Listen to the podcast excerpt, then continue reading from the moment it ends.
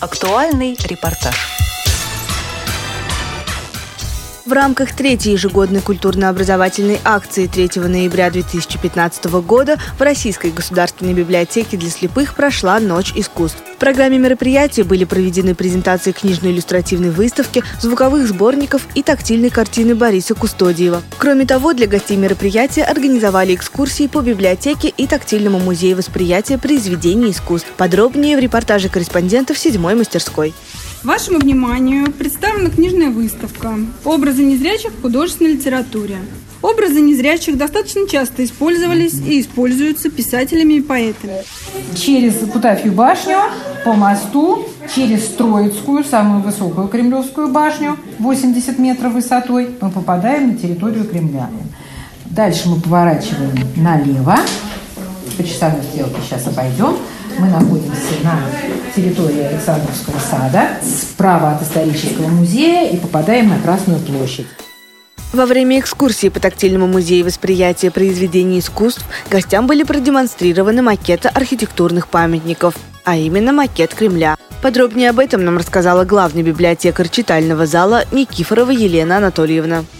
В 70-х годах прошлого века читатели нашей библиотеки обратились к администрации с просьбой э, в целях социокультурной реабилитации инвалидов э, создать какие-то макеты архитектурных памятников, которые недоступны восприятию незрячих людей. И тогда библиотекой были заказаны макетной мастерской Московского архитектурного института, макеты Кремля, нескольких кремлевских башен, Успенского собора Кремлевского, колокольни Ивана Ивана Великого. И вот где-то в 77-78 годах примерно э, были эти макеты созданы, где незрячие и слабовидящие могут уже ознакомиться с памятниками архитектуры, с произведениями искусства. И девиз этого зала «Руками трогать обязательно». Так, мы не трогаем, мы что делаем?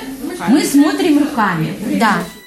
Во второй половине мероприятия состоялась встреча с актером театра драмы и комедии на Таганке Юрием Дорониным, который представил литературно-музыкальную композицию о Валерии Золотухине из цикла «Актеры на все времена». В живом организме искусства происходит постоянный процесс обновления.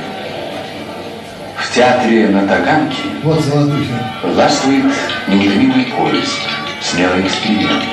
Ему тесно в рамках привычной драматургии, и он отважно творит свою. Корреспонденты седьмой мастерской пообщались с Юрием Дорониным. Я бы им позвонил и сказал, что вот будет ночь в музее.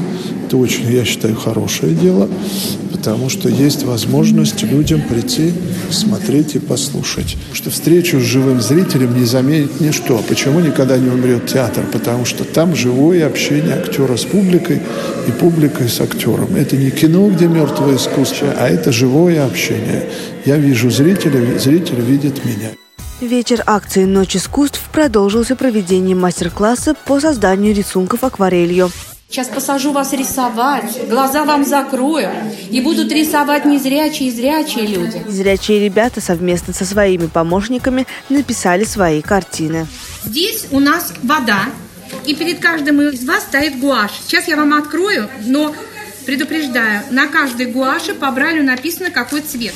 Настолько теплый рисунок, да, синее небо, нет черного. Очень такой позитивный рисунок. Какая-то желто-зеленая трава, напоминает осень. А вы знаете что? А я бы, допустим, я бы лично на этот рисунок добавила бы птиц. Птиц, которые улетают на юг. Попробуйте? Да, да. Давайте.